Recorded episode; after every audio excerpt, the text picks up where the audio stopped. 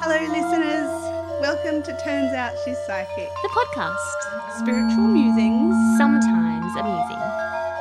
I'm Tracy. And I'm Laura.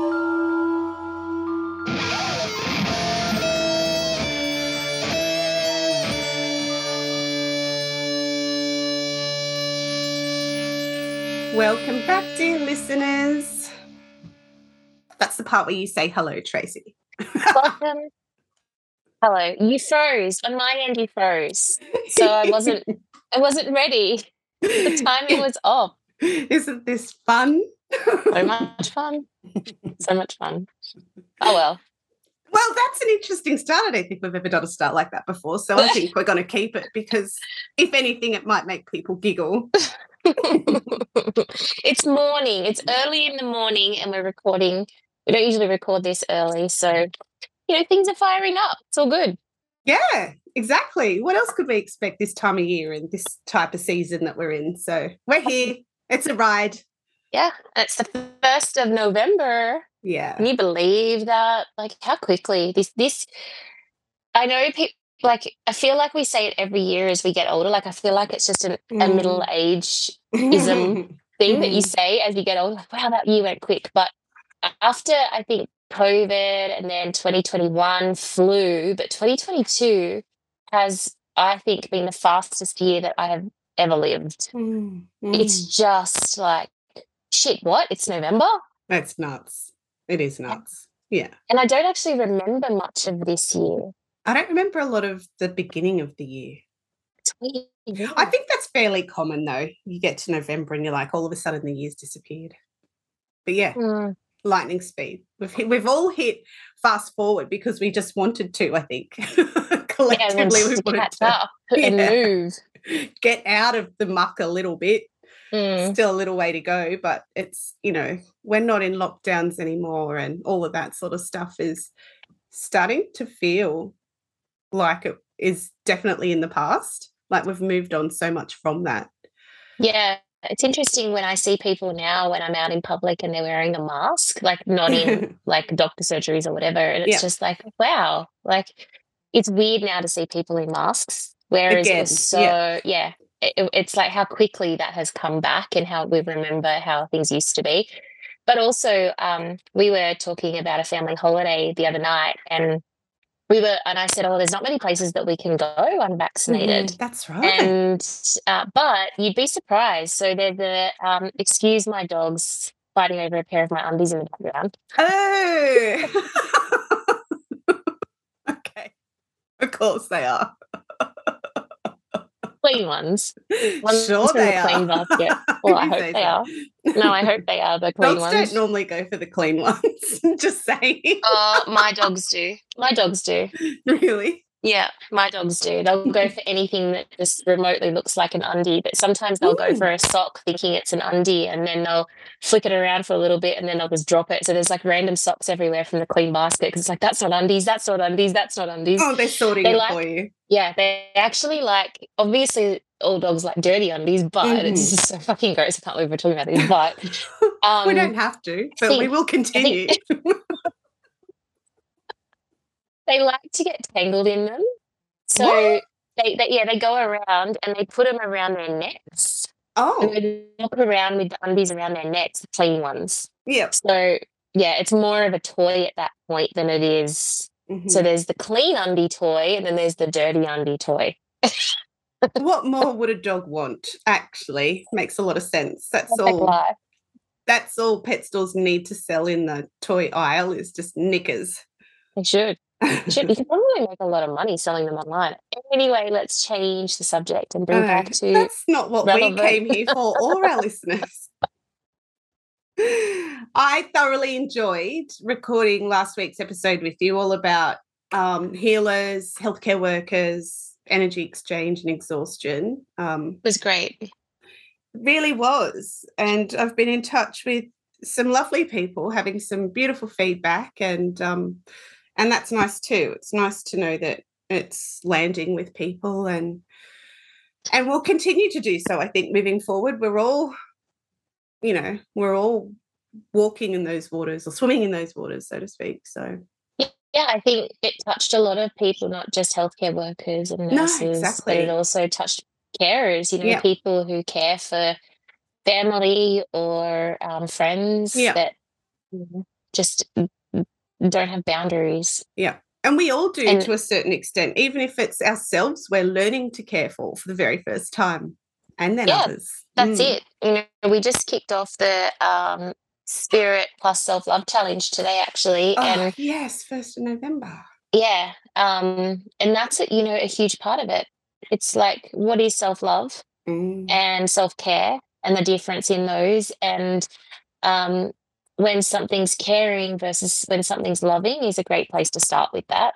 Um, and when you care for yourself, it's great. But um, when you love yourself, you care for yourself better as well, if that mm-hmm. makes sense. It gives you the why so behind it. Not, yeah. And well, also it, uh, it does give you the why, you're right. And, but also it, it changes the intention and the conscious awareness of what you're doing Mm. So we can, sometimes self care can just be going through the motions. Like, for example, I went and so I had a wedding to go to, and I, uh, my nails looked terrible.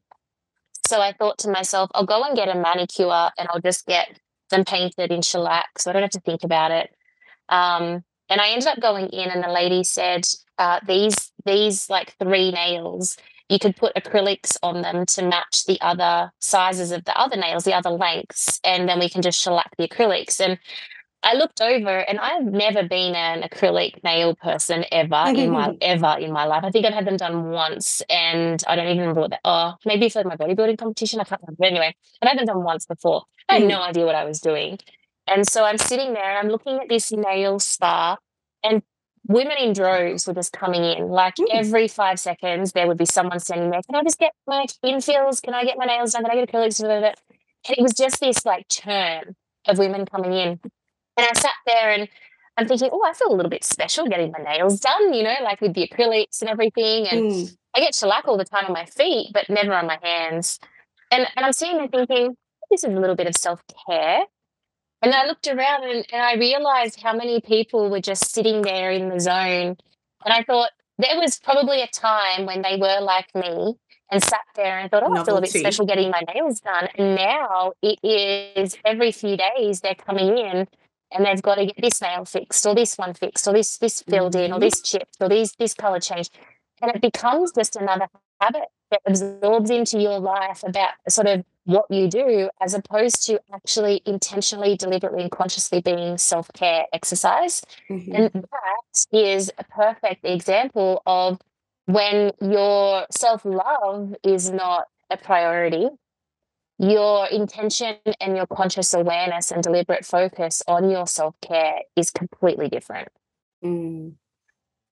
The meaning behind the meaning you place behind why you're doing what you're doing well the time it's it's more so the time that you're spending while you're in that self-care mm. if you're really doing self-care mm-hmm. then when you're in that moment of self-care you're in the present moment and you're experiencing the entire feeling and mm. um, state of enjoying that self-care or yeah, you know receiving whatever yeah, that yeah. is. Mm. that makes total mm. sense yeah because it means something to you and you're making you know you're reveling in that mm. and mm. so like if you get your hair done and your nails done and you know you go to the gym and i don't know you you go and buy yourself clothes and makeup or you do your hair and your makeup all those things are great mm-hmm. but don't count it as self-care unless you're being intentional about it yeah or or remember yeah remember the intention behind it so it's not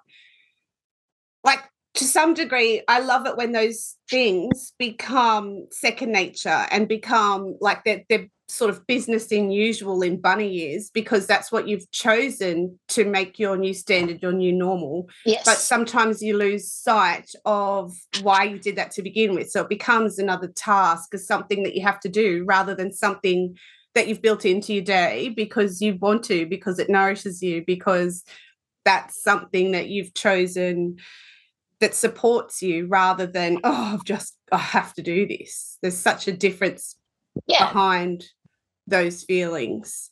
So and you just and brought, it's easy to what- forget though too. Like it's easy to forget why you you're doing all these things. So i love how you say it's that intentionality and the deliberateness behind it all because we're probably if we look at our day and we look at what we're doing it's why we're doing it and the reverence that we're putting behind it rather than having to change everything it's that that's why i love um well why i found mindfulness so changing for me um it's just being an observer of everything that you're doing without judgment just looking at it in every present moment and just purely being present Mm. Mhm. That's right. And you, when you said it become, you, you love that it, it does just become part of your life because it's the standard that you're choosing for yourself, and Mm. that that's perfect in terms of the standard. Because if you think about the word care, and when if if you if I was to say, oh, you know, Laura really cares for me, Mm. how do I know that you care for me? And yes, there is so much standard in just who you are and our friendship. But when I'm not well, or when I'm stressed, or when I'm busy, or, you know, whenever there's, it's my birthday or something, there is care that you can physically see and feel. It's palpable. Like it's, Mm. it's present. It has its own sacred energy and space in itself. Whereas I know you care for me as a standard, but then there's caring, where it's an Mm. active caring. And that's because of the intentionality. And so having having your standard of your self-care is amazing, Mm. but when you really love yourself, there is an active uh, experience that is that is in real time where you feel cared for as opposed to just maintaining the care. Mm. It makes perfect sense. It's that next, so it's the depth to it. Yeah. Mm. Yeah. Mm. Um, cool. So we, we, Good chat. Chat. I love teasing things out because it's it's great to uh, like you know so many things land on so many different levels and then yeah I love sort of going deeper with things. I hope our listeners do too. I hope there's people sure still they do. listening right now. Well, I'm sure they do because you and I are just everyday people. And so I know that our listeners are everyday people too, and just Mhm. conversations that we should be having. yeah, love it. Mm. Love it. So today we're going to do a little bit of a part two. Yes. Yeah, and it On comes your- into caring as well and Yeah, it does. yeah. Yeah. holding space is what I wanted to tease out with you because um yeah it's something especially when that term's used holding space um you used that term at me a few years ago now when I was describing to you what I enjoyed about my job and uh different situations that I found myself in and I think you said something like do you know why you're there do you know what you're doing in that in that time and like and I was like, not not really. I know that I like it. And you just you said you're holding space. And I'd never heard of that term before, let alone understood what you meant by it. I just knew how it felt and why I liked doing it. But also what I mean by what I liked, it was challenging, but I knew I, I could do it. But then it's that maintenance side of it all. Like just because you can do something doesn't mean that um that you're doing it um the best way you can and when you're talking especially about energetic work and that sort of stuff i think it's very important to be informed about being more aware of what you're doing where you're drawing your energy from how you can maintain that Yeah. because you don't have to set yourself on fire to keep others warm Yeah. So That's i've it. spent a lot of time learning how not to do that because i thought that was the only way hmm yeah Mm. And, So- and I remember the time when I didn't know what the term holding space meant as well. And I Mm. was starting to get thrown around, and I was like, okay, I had an idea of what it meant, but I wasn't entirely certain that I had the concept. you yeah. know, my, my head fully wrapped around the concept. And so for those who, who are listening who haven't really heard this term before or might be a little bit confused as well or hazy as to what it means, it's really about an energy space. So when we hold space, what we're doing is so say if Laura and I are together, um, I would probably very likely be in most times the person with the energy that would be uh, the strongest or the uh, more sustainable, the the more capable of holding greater mm. load.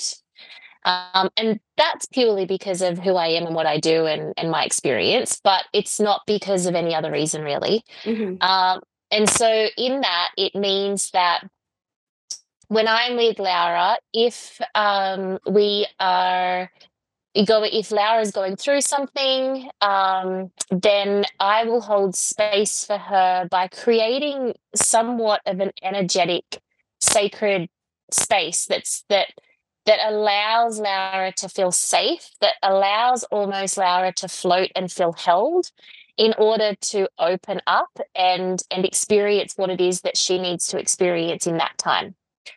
So when you hold space, you can hold space for circle, you can hold space for anyone, just people who just want to talk. You know, mm-hmm. it's it doesn't need to always be um, a, a, healing environment or a negative experience. It can actually also be a positive experience where you hold space for someone to to express themselves um, in an artistic way.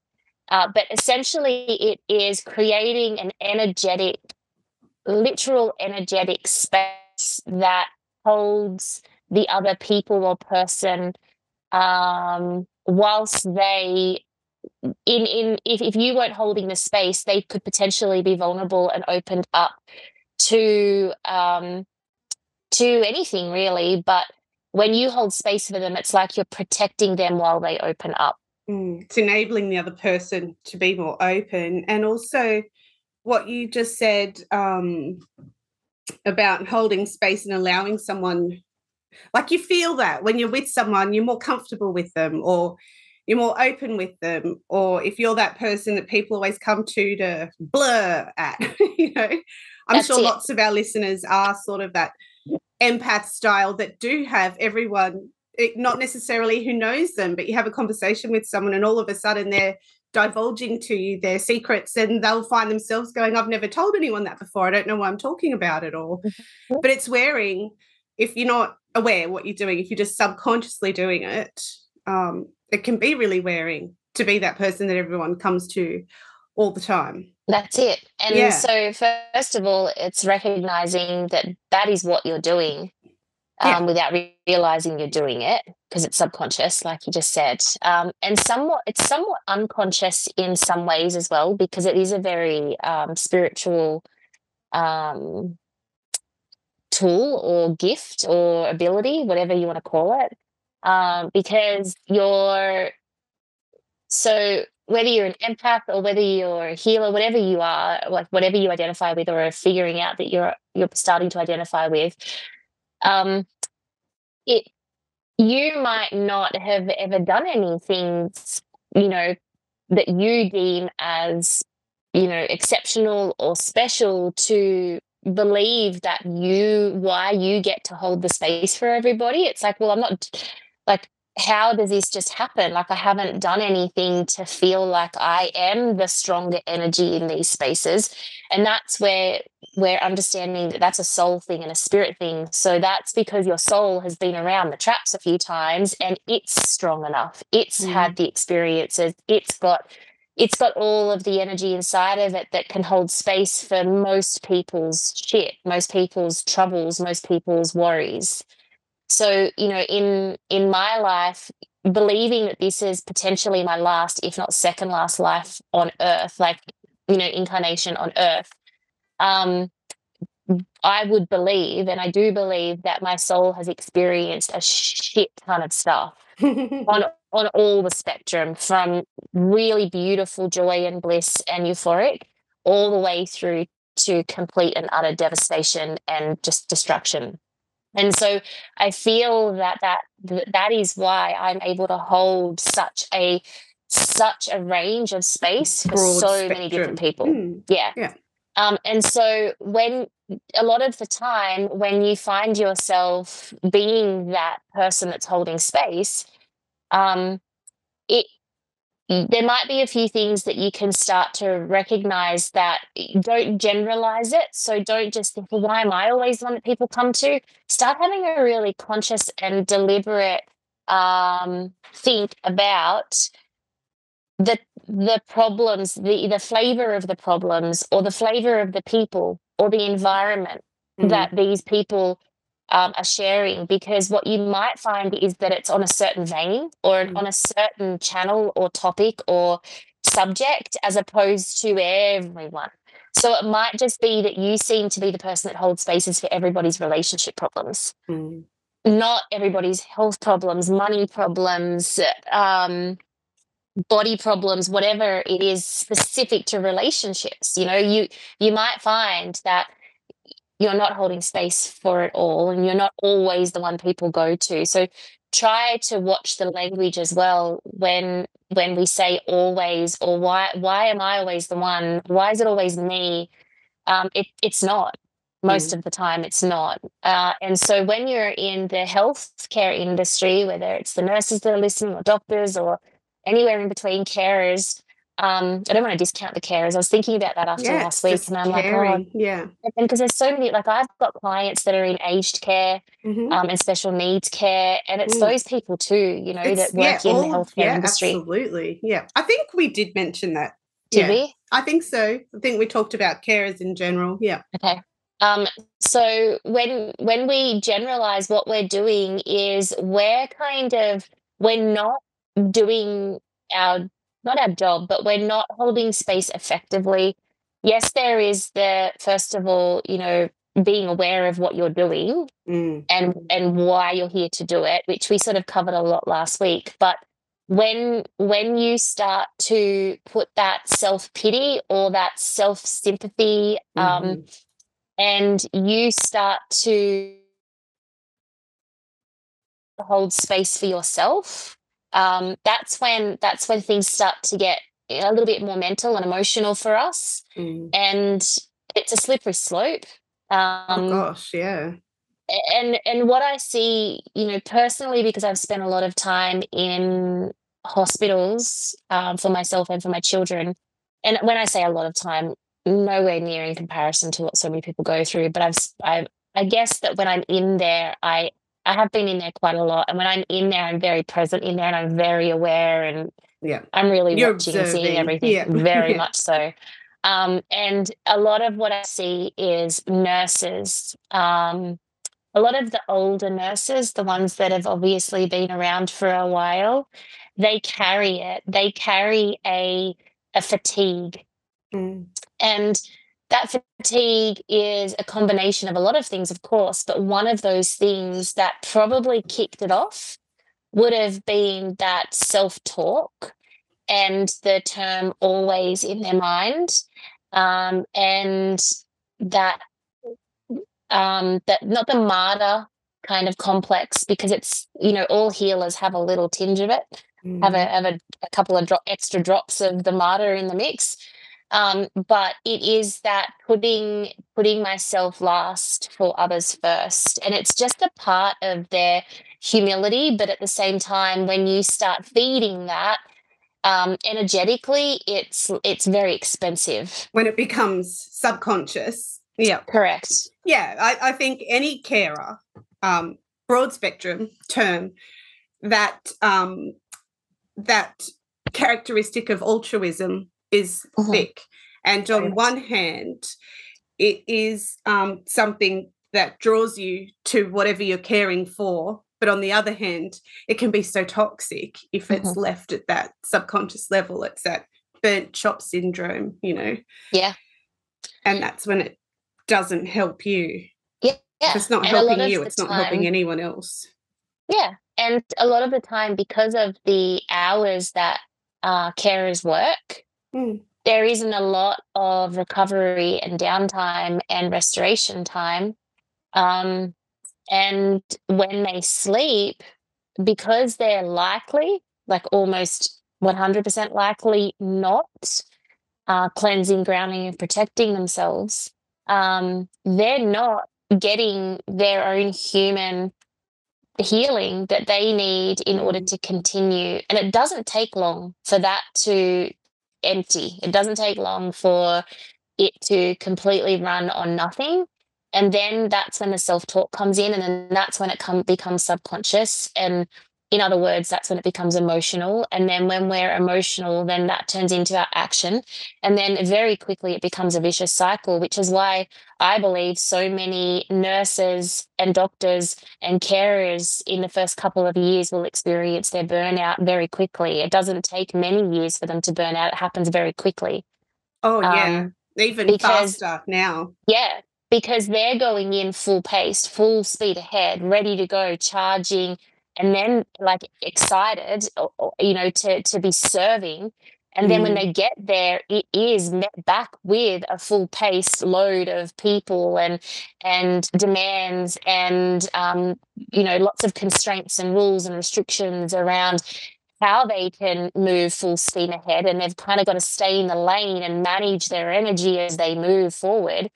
Um, and that that's all like you know it's making me feel concerned and tired just thinking about it because it's like it's like saying i want to do like i don't know if like our listeners or if you can remember like back in primary school when you used to do the cross country mm. and like if you didn't know what you were doing i.e me um then you know i never wanted to win cross country and i hated running and i still do but that you have those kids that will like be so fast out of the gate and they'll be the leader of the pack but then get to like 100 meters down the track and they're like and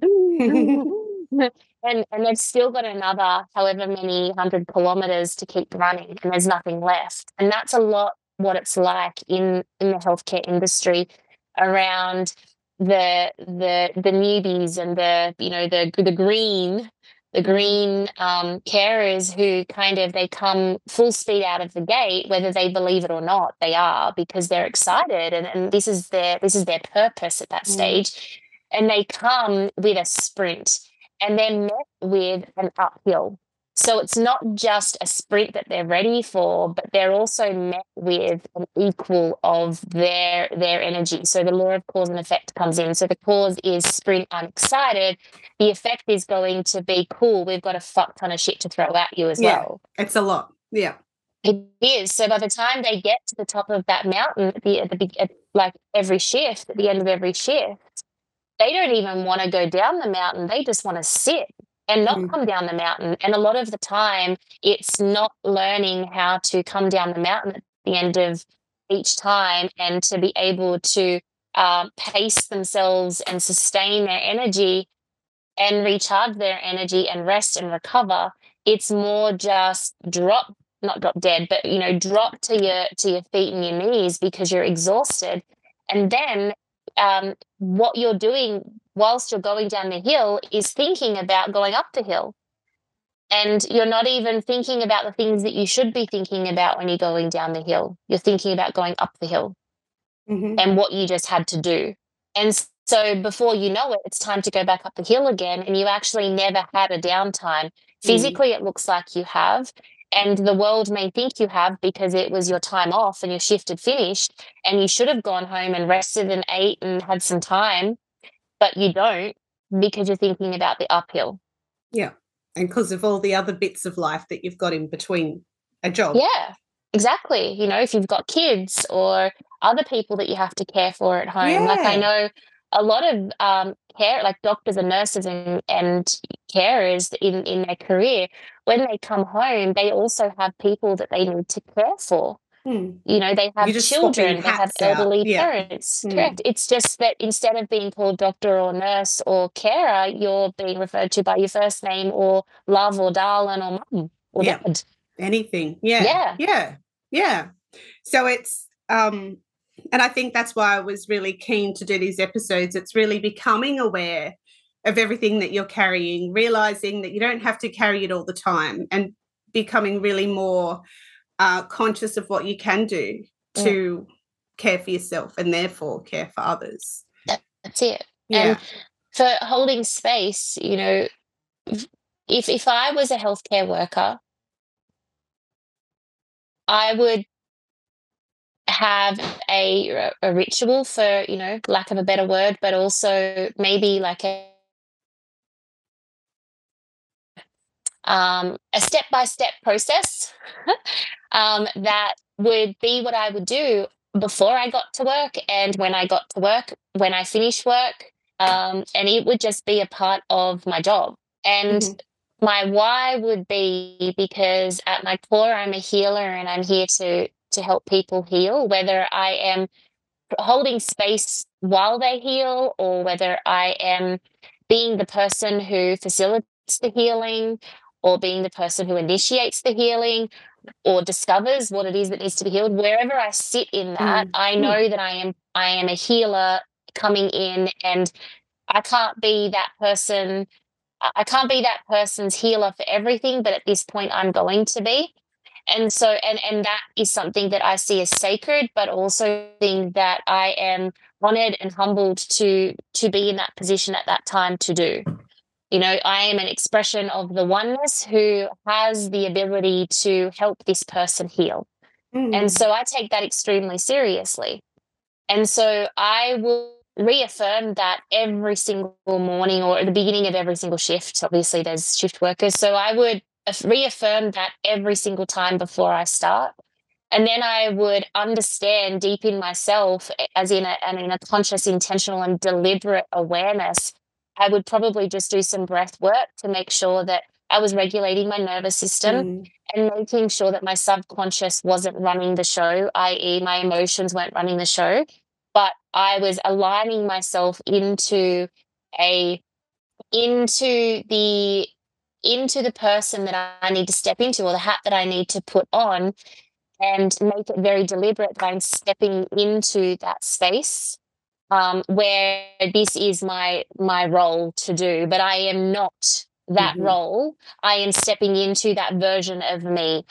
And when we talk about purpose, just very quickly, you know, I, I've said this before and I'll, I'm going to say it again. We don't just have one purpose, we have many purposes, and you are not your purpose. So don't ever think that, like, my purpose here is to heal and be generalized with that because it is not true. It is actually a very, um, it's a very, uh, mm, without being harsh, it's not a very woke or it's a very unevolved way of thinking. Um, Mm. there's a lot of ego involved in it, whether whether it, it makes sense or not. There is a lot of ego involved in that. So Nothing is ever as clear cut as that either. Yeah, correct. Yeah, so s- there- too there's a lot colors for Yeah, there's a lot just in this it. one thing. Yeah. Yeah. Um, so then I would um, then what I would do would be visualize. I would visualize a literally an energetic space that I open up around myself. Mm. And I would say only allow what's for my highest good to enter. So that way I am not my my physical form as Tracy, but also my spirit and my energetic bodies are not going to hold on to what is not mine to hold on to. Mm. Um, so only allow what's for my highest good to enter. So, you know, there might be interactions with certain people where, like we spoke last week, you know, there is an exchange that just because the person in the bed is the sick one or the vulnerable one doesn't mean that I'm not getting anything. So I want that to be able to enter. And so before I go into a mediumship circle, I will say, Guides of the highest truth and compassion, please work with me and through me to best serve whoever it is. And so that compassion element is really important for me. Mm. Um, it might not be, but I feel it should be. I um, it might not be as important to other people because you're not necessarily stepping out of your conscious awareness like what I do when I go into a mediumship because my Tracy consciousness kind of steps out and that's when Stacey comes in. the consciousness aspect of it allows me to be relatable, but it also allows me to not be a bitch and not and allows me not to be harsh or um, cruel or black and white or dry when when what I'm doing is dealing with people's emotions. So yeah. compassion is extremely important because a lot of the people that are sitting in that vulnerable sick position are in their subconscious space. You know, they're in their feeling and their thoughts are a slave to their emotions and their body's pain and suffering. Yeah. And so, words are so powerful. And you correct. say the wrong, you say something the wrong way, it has everlasting consequences. Compassion is definitely a word that's used in the healthcare industry so much, especially with respect to how you approach and care for people yeah for okay. sure yeah so when when you open up that space then that sort of energy center around you think about it like sprinkling in a little bit of compassion sprinkling in a little bit of tact sprinkling in a little bit of um, whatever, you know, whatever it is that you want to sprinkle in. Maybe it is sprinkling in a little bit of humor, sprinkling in a little bit of um, discipline, whatever it is that you feel that you need inside of your sacred energy space. Mm. And that way, as you literally move around the hospital or around the facility, um, you are in this container, this little cocoon of what you are controlling, what you're being deliberate and conscious and intentional about. Mm-hmm. Your own and, recipe. correct. And what you do, in effect, then is vibrate out. Mm. Rather than if you don't create this little bubble or space, what happens is you will vibrate in. Mm. So you become more like a magnet that is attracting things that you need or things that you don't need. Mm-hmm. Um, and they're sticking to you, and that becomes really heavy. Mm. So we want to push out rather than pull in. Mm-hmm. So it always goes one way or the other. You don't have this continual in and out. Well, that is where only what's for my highest good can enter. Yes. Okay, so that sure. can yep. flow in and out. Yep. But so long as you're day being deliberate about yeah, it all. Yeah, yeah, that makes but, sense. Yep. But the day to day, you know, the day to day kind of mechanics of being in the healthcare industry, mm. that doesn't need to flow in and out of you. Mm. That should be yeah. quite habitual. And, and I like it. Um, this is your ritual for beginning and setting yourself up for the day. Can I talk to you yeah. a yeah. bit about um, the resilience because it makes total sense that if you're doing everything you can to set yourself up and being more mindful and conscious about how you're doing that, which thanks so much for sharing that because I was just picturing it. And um, yeah, I do not do that more days than I do do that.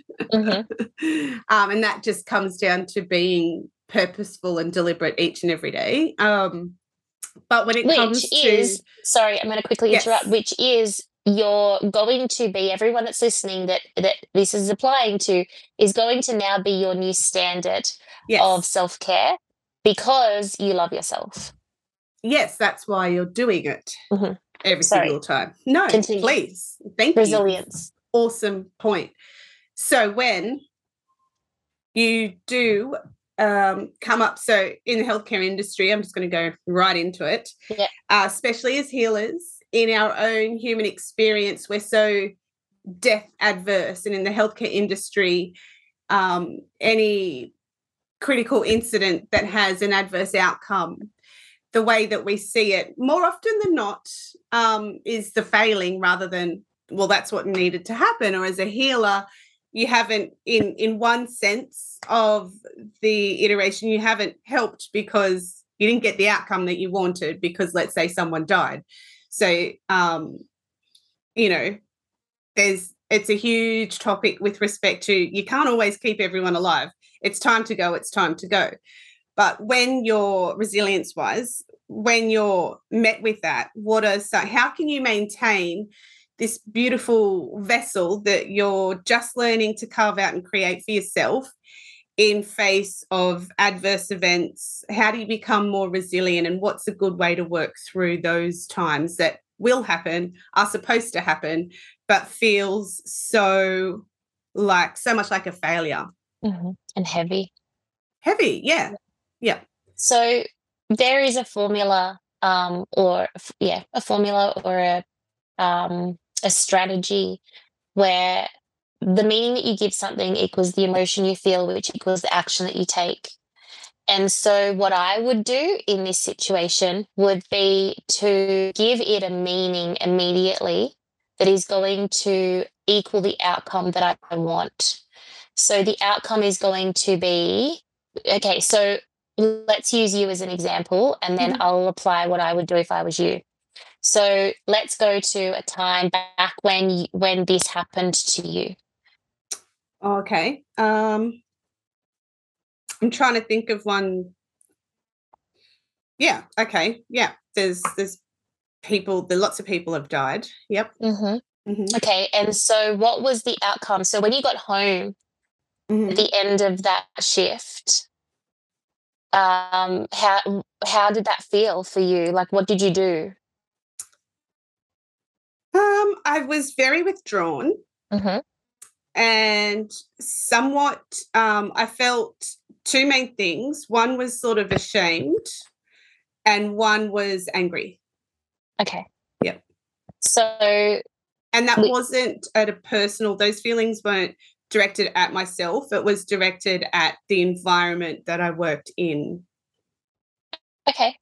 So, withdrawn is the outcome in a physical sense. So, the physical manifestation of that experience for you is that you appear to be withdrawn, correct? Mhm. Yeah. Um, how did you sleep? oh i don't think that i did to be honest that first night Okay. maybe like in and out you know Yeah.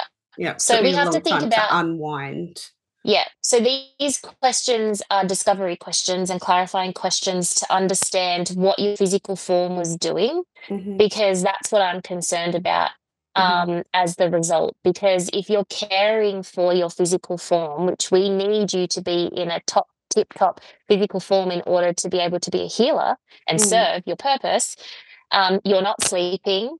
You were withdrawn. You probably couldn't eat dinner that night. No, no. Um, you probably maybe were holding tension in your head, in your forehead, and in your neck, and in your in Mm. your shoulders. So you were probably quite tense. oh yeah yeah yeah So when we think about the physical form, this going back to going up the hill, how was your downhill?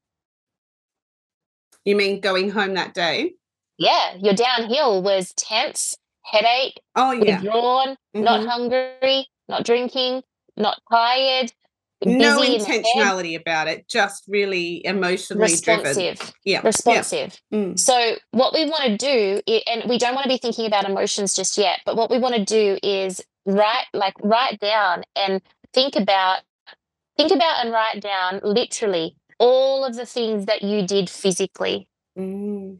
and that is the outcome. So that is the outcome, whether we choose, whether this is making sense to anyone or not, just yet. Bear with me. That's the outcome. Mhm. What outcome in an ideal world, what outcome would you prefer? What if being in the role that you're in now, what outcome would you like to see for someone who today is experiencing what you experienced that day? Oh, um, clinicians to have a such a deeper level and understanding of not only how Hang on a sec. Hang on a sec. Just Yeah. the physical. Just Oh, talking about the physical, physical, for now. physical, Yeah. So when they get in the car and then get home, Mm, wh- what do you want their physical? So you didn't sleep, didn't eat, didn't drink, had a headache, withdrawn, Mm. mind going a million miles an hour. Mm, If you could rewrite that, same thing happened Mm. at work, mhm. but if you could rewrite the way that you experienced that physically, what would it be? Mm. It's so hard to be able to um individuate them out because they all Yeah. in together. But physically, um, it would be great to do something completely separate from what you've just done, like whether or not you walk before you go home or when you get home you walk like you do something to physically break it up if you're not if you don't have an appetite then that's fine because and if you can't go to sleep then deliberately do something to unwind physically if we're just talking physically which is why i think walking yep. or, or just something that that ends that time in a real mm-hmm. physical part um, mm-hmm. and then allows you to become back aware of what's going on in your body. Like feeling everything that's going on in your body on a physical level rather than just unconsciously not sleeping. Just go okay i'm not tired now because i'm so wound up. But that becomes more conscious mm-hmm.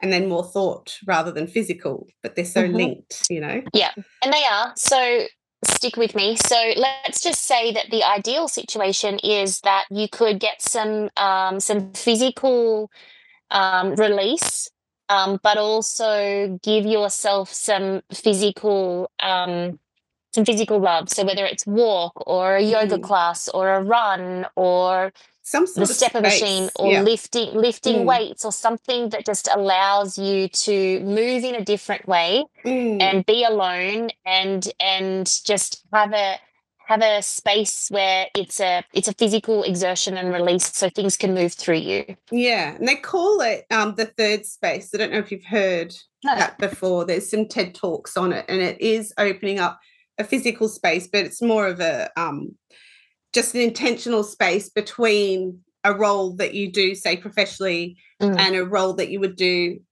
privately or personally.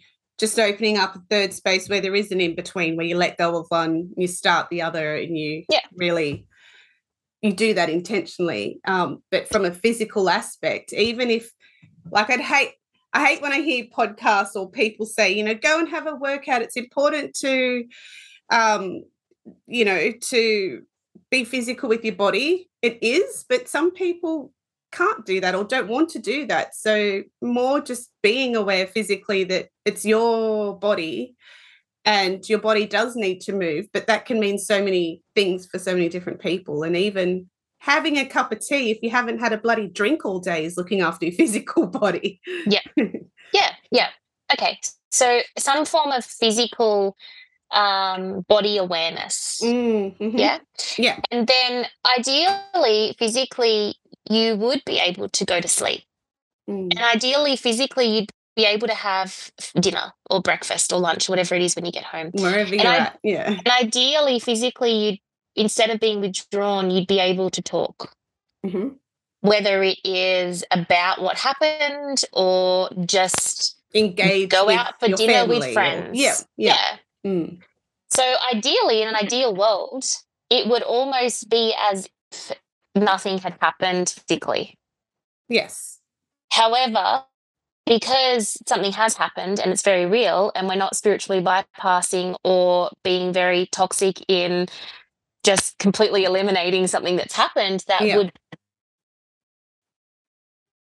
is quite significant um, though the sleep, the eat, and the talk and the the body um, awareness would obviously just be slightly modified.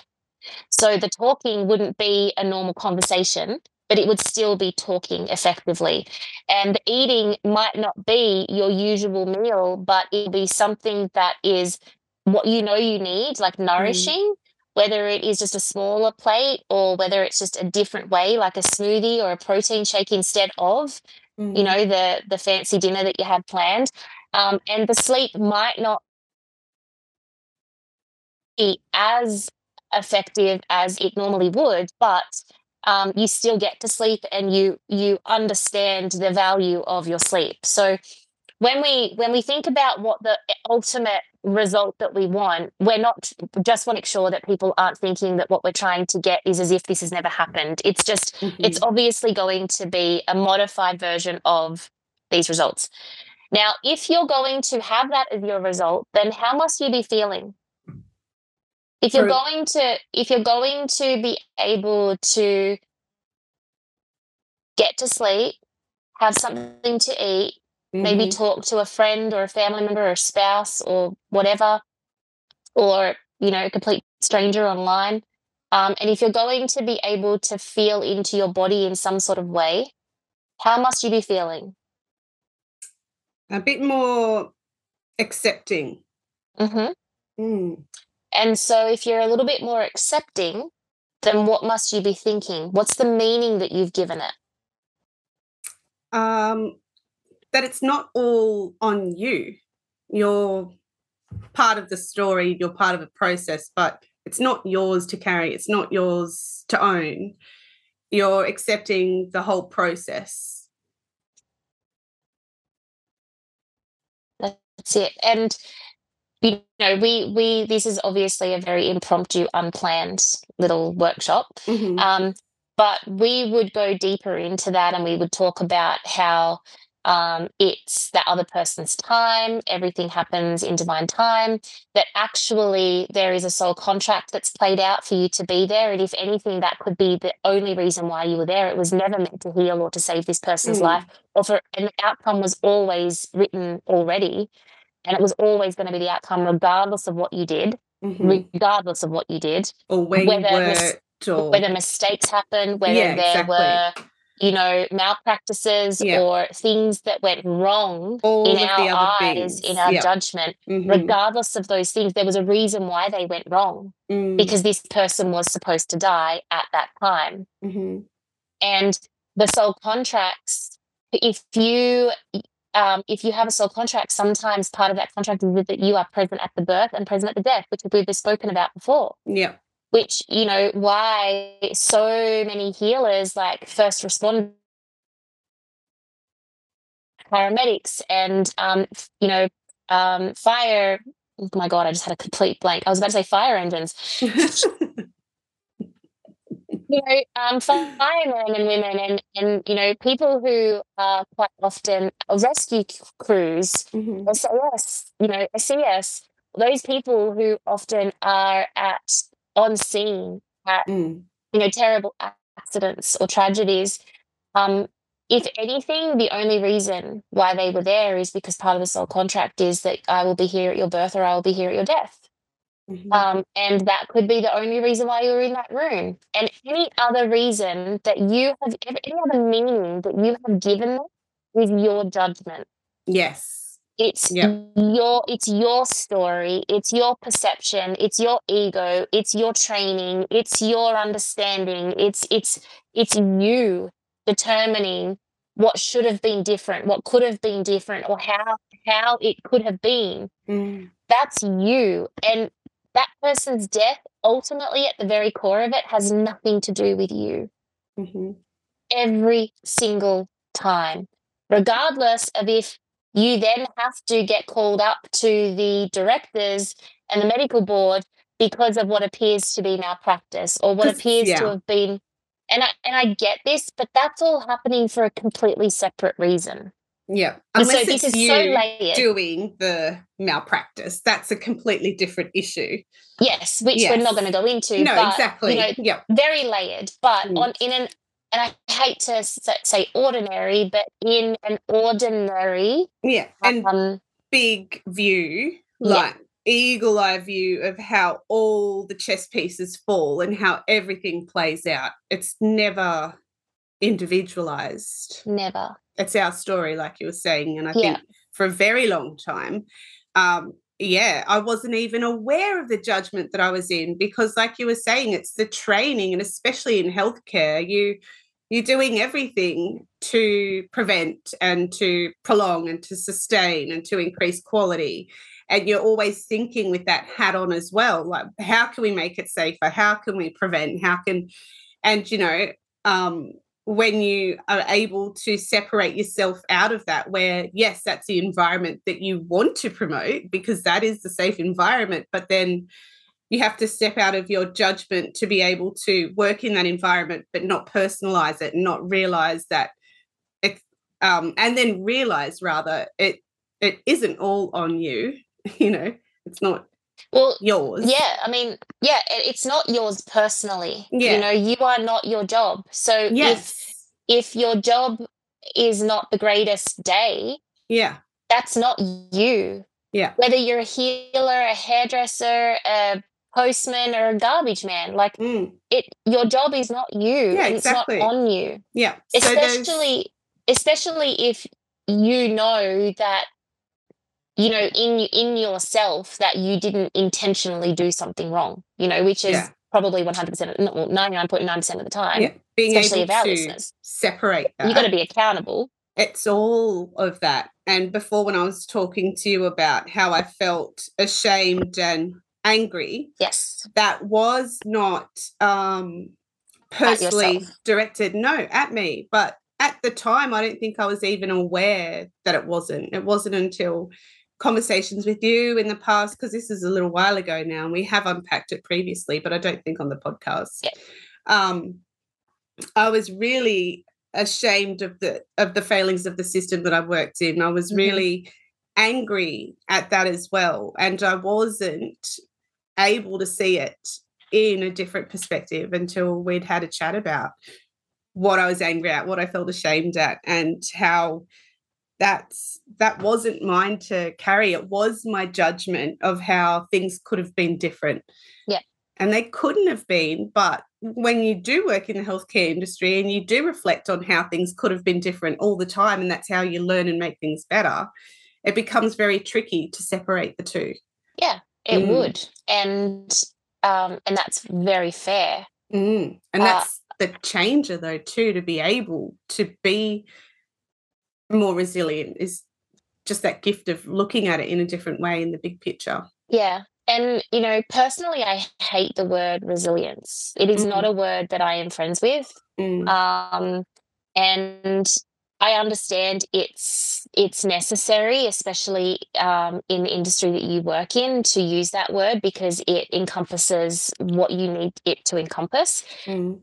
Resilience sucks. The fact that we need to be resilient sucks. Mhm.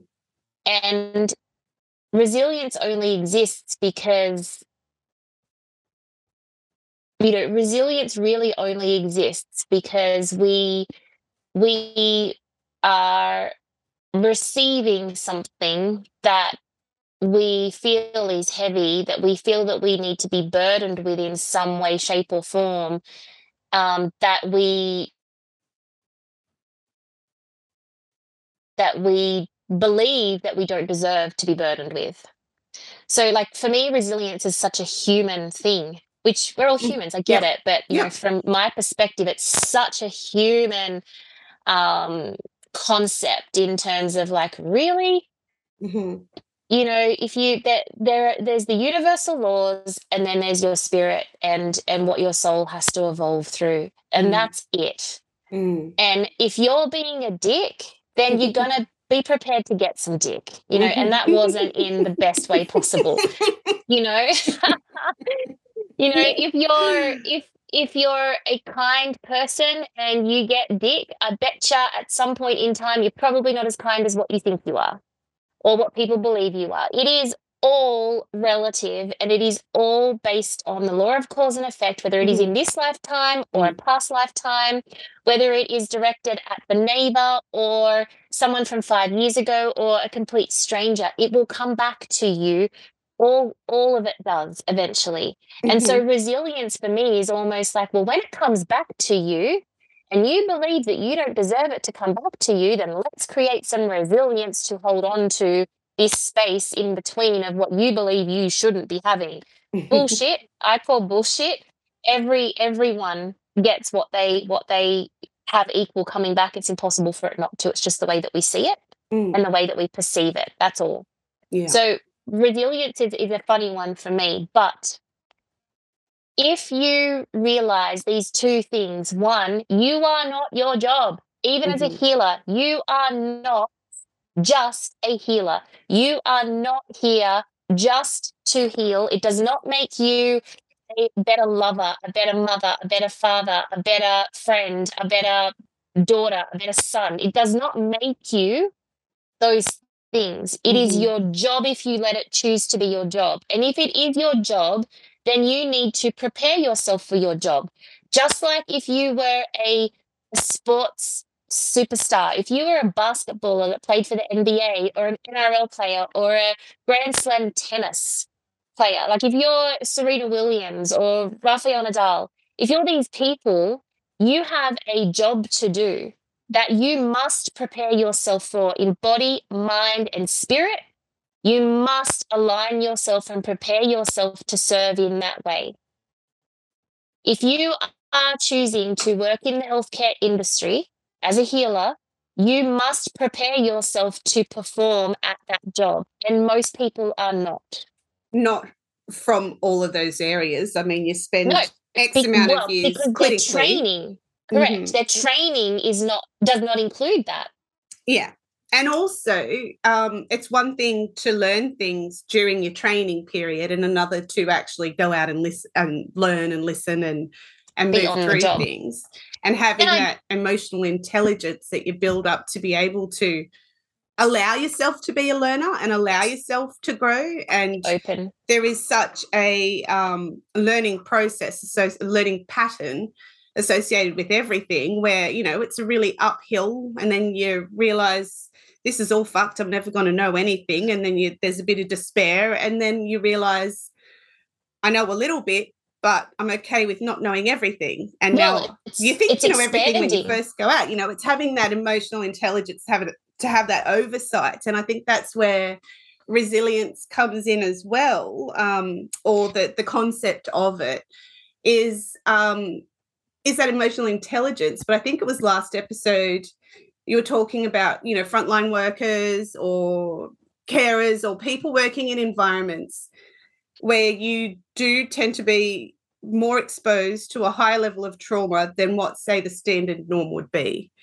And just acknowledging that what you're seeing every day isn't really normal to what other people would see every day. So just treating yourself with a level of observation that acknowledges that and lets it go, not holds on to it. Mm-hmm. And like you're saying, if you're choosing to do that work, then you have a responsibility to be able to look at it from that way and let it go um, because it isn't normal and you shouldn't have to be okay with it.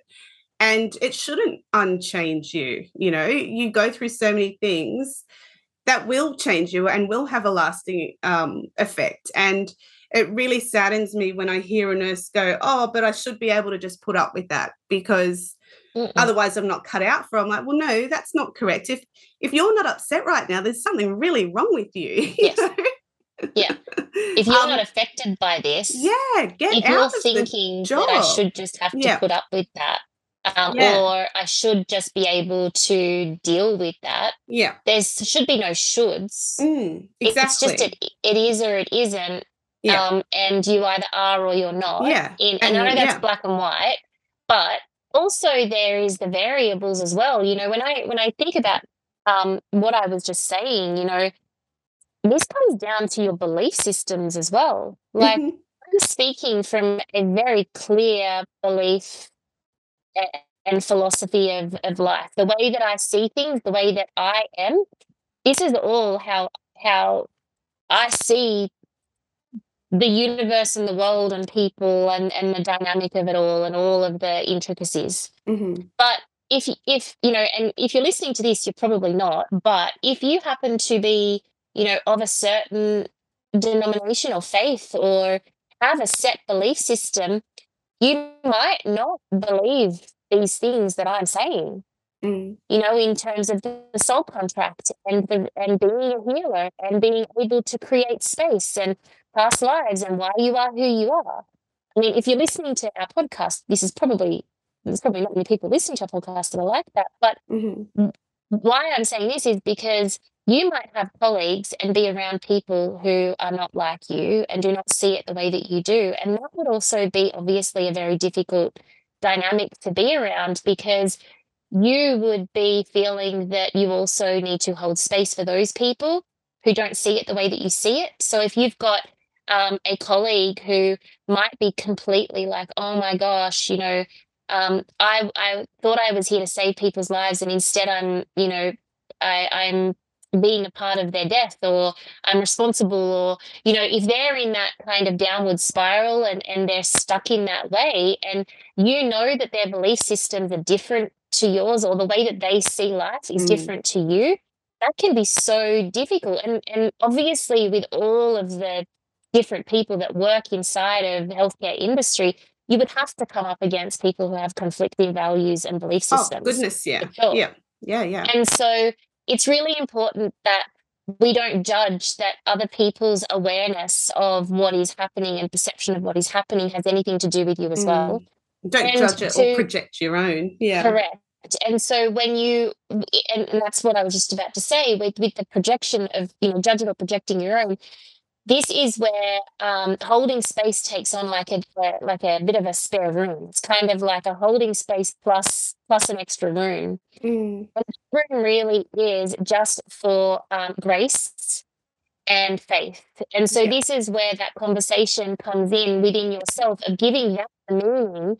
If if if you want to take this, take it by all means if this helps. But giving that the meaning of well, this person has a belief system and a faith that that has no judgment has what you what you hope for them is a system of support and a system of understanding that allows them to process this for their highest good. Yeah. Allows them to keep doing what they do.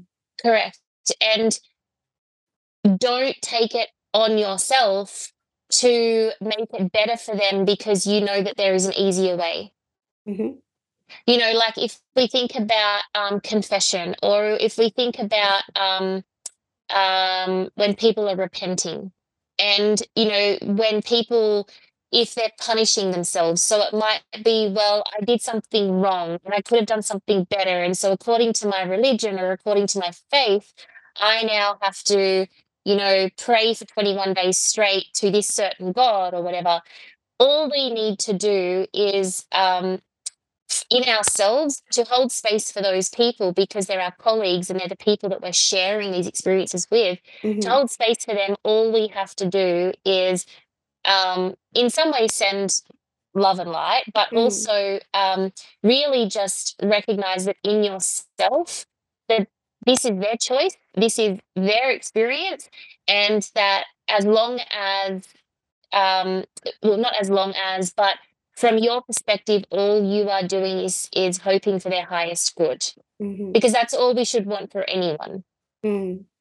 Yeah. Um, and so if you're having tough conversations and perhaps you're listening to the way that they're say- that they're saying things and it's triggering you or it's upsetting you and it's making you feel guilty for not repenting or for you know It's not praying yeah yeah it's a you thing but if if you're recognizing that try and bring it back to this person is doing what they believe is for their highest good i need to do what i believe is for my highest good and go and do that Yeah. and, And so yeah. the meaning that you give something will always equal the emotion that you feel because you've got your conscious mind is your meaning and your subconscious mind is fed by your conscious mind majority of the time unless you're an awakened person so what you're thinking and what the, the meaning that you've given something of the experience and the way that you perceive it and process it consciously is always going to be reflected in how you feel about it how you feel about it is always going to impact what you do about it. And what you do about it is the self care result. Mm. So, how many times do we not do something, but we're thinking and we're feeling it? And ultimately, in the end, that thinking, that feeling has got to have, because we haven't done anything physically about it, it's going to manifest in dis-ease or disharmony within the body. And we're going to be fatigued, we're going to get sick, we're going to get run down, we're going to be burnt out. hmm So we need to make sure that the physical result, our action, is always showing us, always, without without exception, always showing us what we're thinking and feeling about it. Mm. And so if you've got self-care in the top priority of your standard, you need to work your way backwards to arrive at the point where you start at sorry you, you start at working your way backwards you start at what you are doing. So not sleeping not eating withdrawn and tense and headache and frustrated in your body. Then we're emotionally feeling frustrated angry ashamed guilty all of those horrible emotions low vibrational emotions because we are thinking this of that experience Mhm. So what what would be the ultimate for myself physically? That I would be gentle with myself, that I would nourish my body, that I would understand that I need sleep and that that's important for me, even if it means that I sleep in a different room tonight because I just need to just be by myself. Even if it means that instead of um, having a shower before I go to bed, I'm just going to go straight to bed, whatever it is, even though I advise having a shower always before bed Oh, to gosh, wash yeah. it, to wash the energy away.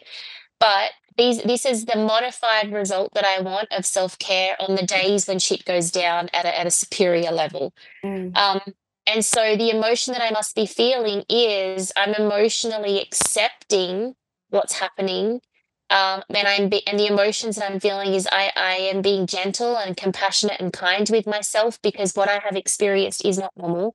It's radical, it's exceptional, and it is it is something that I get to be sad about, that I get to have emotions about, and that I get to process Mm. to do that. And so, in order to be fe- to be feeling those things, I must be thinking very rationally and very pragmatically in some ways. In that, this has happened for a reason. This was supposed to happen on the day that it happened. Maybe not how it happened. You know, maybe things could have been different, but the result was always going to be the same. And the way that things happened and how they happened is part of a different story completely. Mm. You know, those hows, the mechanics, they're related to the people that were in the room for their own soul lessons completely separate. But Yeah. ultimately, what happened in this person's death and that the life wasn't saved and the worst possible outcome occurred. The worst possible outcome says who? According to the divine, it was the perfect outcome. It was the divine outcome, which is the complete opposite of the worst possible outcome, which is the complete opposite of failure. There is no success, but it was the divine plan. The plan has been executed and has come full circle. That is Mhm. not a failure. It's only a failure to the human construct. It's only a failure to the medical system's views of life and death. Yeah. Yeah. And then it gets murky when you um, you know, it sounds so clear cut the way you describe it. And when you when you're seeing things that perhaps could have been done, should have been done, weren't done, that sort of thing. That's That- where individualized responses matter. But we're Absolutely. not talking about that. We're talking about, say, my response where there was absolutely nothing I could have done different. On coming that from that place. Yeah. You know, we're also talking about Yeah. the day of, not Yeah. the next day. The next day is going to be very completely different. Yeah. The next day, you're going to want to go to bed with a clear conscience. Mm. The next day, you're going to want to go to bed feeling maybe supported by your workplace. hmm So, how you must be feeling is going to be different. What you must be thinking is going to be different. But on the day of a Mm. trauma like that, Mm. on the day of what to you is the worst possible outcome or a bad day, Mm. we need to change that. It doesn't need to be seen that way on those days. Yeah. Subsequent days, in my opinion, there should be a protocol that follows suit from this day one, like D Day of what we've just Mm. spoken about, how I would deal with it. Yeah. That to me, there needs to be probably another two weeks of, you know, of processing this Well, I think and that's to rewriting me. the way it's processed. Yeah. Well, to me, that is what that's the meaning I associate with the word resilience is learning those tools in how to be emotionally responsible for yourself Mhm. and how to keep showing up and to learn from different things and learn those greater lessons and to keep doing what you're doing in a more informed response and then be able to hold that space for yourself and Mm. for others. See, That's to me, yeah. The word for that is expansion and evolution. Mm, yeah, yeah, and it's all, um, it's all related. That's related. what the point of it is. Yeah. Well, that that's the entire point for you. yeah, yeah, but It's yeah, happened to you when we're this reason exactly. the emotions, when we're looking at, like you were saying, resilience is such a a human word, absolutely, and emotions are so human. So when you're looking at when you're looking at even um, how to even view something that you've been through from a not quite a myopic view to have a, a greater view, more eagle eye approach of looking at all the processes at play, looking at how your responses may have influenced your reactions, but being able to take a step back and look at everything, having that awareness, especially from an energetic point of view, um, is something that made all the difference for me because for so long I was just operating purely on on flowing through things um, and doing whatever I had to do to get whatever outcome that felt good or that that made me feel as though I'd done a good job in bunny ears mm-hmm. rather than being able to step back and looking at all the processes at play. Like I was so stuck for such a long time in just that. Yeah, definitely martyr, definitely victim, definitely trying to do everything that I had judged was the right thing to do, mm-hmm. as opposed to being able to see it from that energetic exchange response and not having to hold it all. Like that was just such a a uh, revelation for me to be like, I don't have to hold it all. What happens if I just put it down? It's all going to fall apart. Mm-hmm. yeah, because what you're doing is not holding space. Like you're you are holding the building. Like you are Mm. you're you're you're holding everything together. That's not holding space. You don't have to. Yeah. No, you don't. You shouldn't. Yeah. You, you're not No. supposed to. Not supposed to. No. But to be so wound up to realize that's the only way and to not even think about what you're doing, I think, you know, it was so destructive to have just gone on for so long doing all these things, have no blue clue why, just feeling like that's what I should be doing, and then Mhm. realizing, nope, Yeah, That's none it. of it. And and also um, when you were just talking, it made me think too about when you said emotions are so human as well. Emotions exist in the subconscious mind, and they have a frequency that they vibrate at that is deeply energetic. And so you can think about this as when you walk into a room where you've just arrived and you can see that everybody is looking quite somber and you can feel the heaviness in the room and it's like who just died Mhm. and you know excuse me for being so blunt but it's like did someone just die because Mm. everyone is so heavy or you walk into a room where you can just tell that the two people in the room had just had a massive argument you can the feel the tension. tension in Mm. the air yeah. um, and or when you walk into a room and everyone's kind of smiling and giggling and you can feel the the cheek in the air you know you can feel the the whimsical sacred play in the air and immediately you're like what's going on what am, like what are you doing here and that's because feelings are electromagnetic so it's like what you feel i feel what i feel you feel and it Yeah. can be absorbed so easily and so in a room where someone has just died in a in a hospital room where someone has just died and everyone is feeling sh- ashamed angry um, feel like at, at the system or what could have gone wrong and everyone is projecting all of their judgment and their fears into that room you better bet your ass and everything that i have that you are also feeling things that are not yours Mm. This is why that holding space for yourself is a must and why you should only let in what's for your highest good. Because when you're holding what's not yours, it can very quickly become yours. And you can very quickly think that it should be yours or that it is yours Mm. because it won't leave. Yeah. You know, huge. it's like a form of attachment in a way. It's dregs of energy pinning themselves to you. It's like you're a pinboard. Let it go. You, Mm. it is just because you're in a room where everyone like that's. I, I I don't know whether I've said it on the podcast before, but I remember one of the last funerals that I've been to. Like I I don't feel the weight that everybody feels at a funeral. And it's so awkward because this one time that I went to this funeral, I saw someone that I knew that I didn't know knew the person who was whose funeral it was. And I totally forgot where I was. And it was so, I felt so terrible afterwards. But like I almost, I, sh- I it may as I may as well have just yelled across the chapel and I smiled and I waved and I went, and I'm not going to say that person's name. Let's just say the name was Tracy. I was like, Trace. and I waved with a smile. I was like, hello. And it was so inappropriate.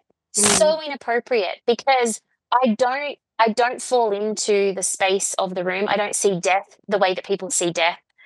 I just it's just such a different world for me to live in in in so many environments where people are feeling a certain way and I just don't feel it. Mm. And so you've got to be really mindful about what do you actually feel? Are, are, you just following the masses? Are you just saying I feel this way because that seems appropriate or culturally appropriate or society's appropriation to what should happen at a funeral or what should happen when someone dies? Like why why do we feel that we have to follow the masses all the time in situations that appear to to have a very black and white way of behaving like when someone dies. Mm. am i making sense?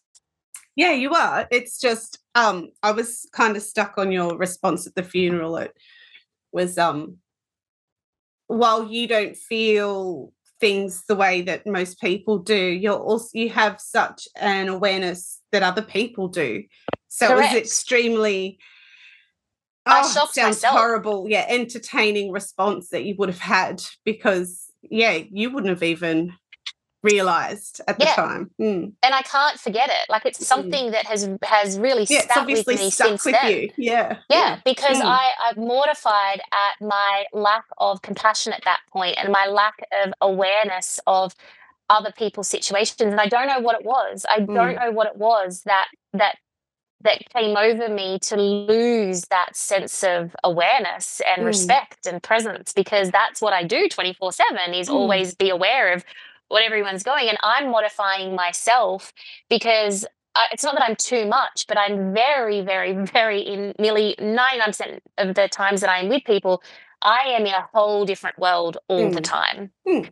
And I am, I am wear, not wearing, but I am, I am putting myself in these positions because that's how humans function. We're all infallible. Makes me love you more. this has been an adventure. Um As. and I've and I've loved it. I love talking about this sort of stuff. So I hope it's landing with listeners as well. So if you're holding space for yourself and others, hold space for yourself first. Have a look at what you're doing and encourage you to be more deliberate about it. That's it, you know, and um, Laura is doing some really amazing things slowly but surely. And oh. when you when you talked in the last episode about um, how in the last few years you've had so many different role changes, like mm. you've changed a few mm-hmm. roles in where you're at, and from my perspective, when today when you were talking about how the shifts in in your awareness of what what happens and what was happening for you and and and in the situations that you were in previously um, it's when you had those awakenings and those awarenesses hit that all of that started to change. And that's simply because you don't need to learn that lesson anymore and you've expanded and evolved past it and now you're into that teaching role that guide role mm. where it's now your job your one of your purposes to be able to ensure that you're spreading that light so that more people can be aware to that and awaken to that so they don't need to learn that lesson as well mm. so that eventually the tide will turn and slowly but surely uh, healers and the new generation of healers that come through will never have to experience what past generations of healers have had to experience and they won't be burnt out and they'll be doing much better work yeah. much better work yeah and yeah. so you need to honor yourself because mm. you are a perfect example of someone who as they learn diligently applies and consciously and intentionally and deliberately tries the best they can to take what you're learning and absorb it with so much um, so much gratitude and and a beautiful naivety that you have when you when you just receive information um, and you're very conscious in that you don't just take it you really think about it and you Mm. have your own thoughts about it and you're you tease it and you process it and then you allow it to sit in you and then I see you move with it. And I can see you doing amazing things with it and it's beautiful. So if anyone's listening, see Aw, thanks. Laura is kind of, you know, a, a bit of a, a light along the way and pe- people sh- should be looking at you and the light that you're carrying because you're you're doing it. You're actually doing it. And we are best qualified to serve the person that we once were. And there are Mm. so many people out there in the healthcare industry that was the Laura that I knew a few years ago. And it is purely, simply your own self belief, your own self care, and your awarenesses that have shifted. And the fact that you're being intentional, deliberate, and conscious with your life far more than you have ever been before. And you continue to show up and do that every day. And that's allowing you to have impact and it's allowing you to have impact at a obvious above you know in clear sight view but the impact that you're having on a deeper level for future generations is is going to be your legacy Oh, you're going to make me cry. good thank you. It's, it's beautiful to hear you say that, and um, and that's what I I am so passionate about learning and sharing it and teaching that. You know, there's no point learning all this stuff if you don't get to pass it on. So That's that's, it. It's equal parts. Yeah. You're an elder. You're becoming an elder in that in that space. And Mm. it's your role it's your duty it's your honor and it's your service. It's your leadership. Yeah. um, it's part of your purpose. It is it's your heart. It's an expression of your spirit and your Mm. soul.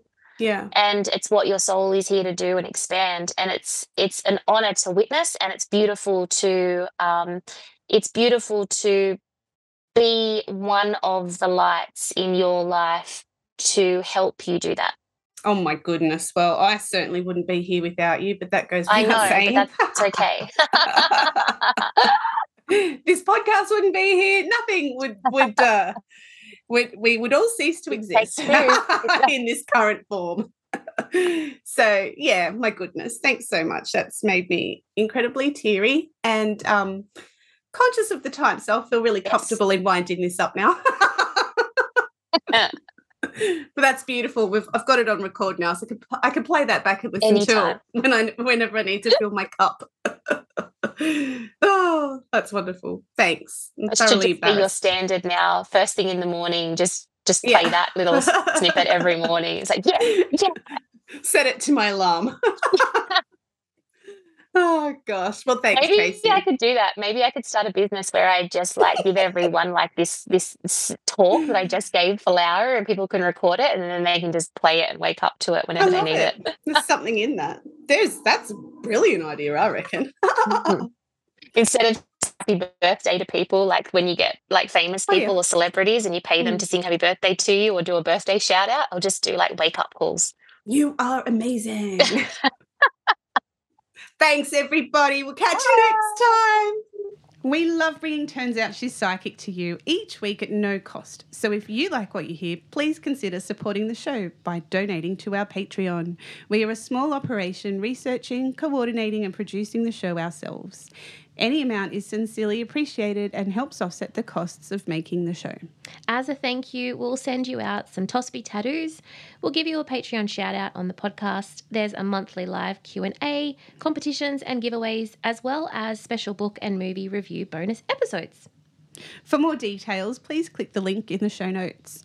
Of course, if you want to get in touch, send us an email at tospsychic at gmail.com. We welcome your ghost stories and any questions that you have for myself or Tracy. And we'd love it if you left a review and shared the podcast with your friends and family and give us a follow on Insta at turns out underscore she's psychic. Bye-bye. Bye.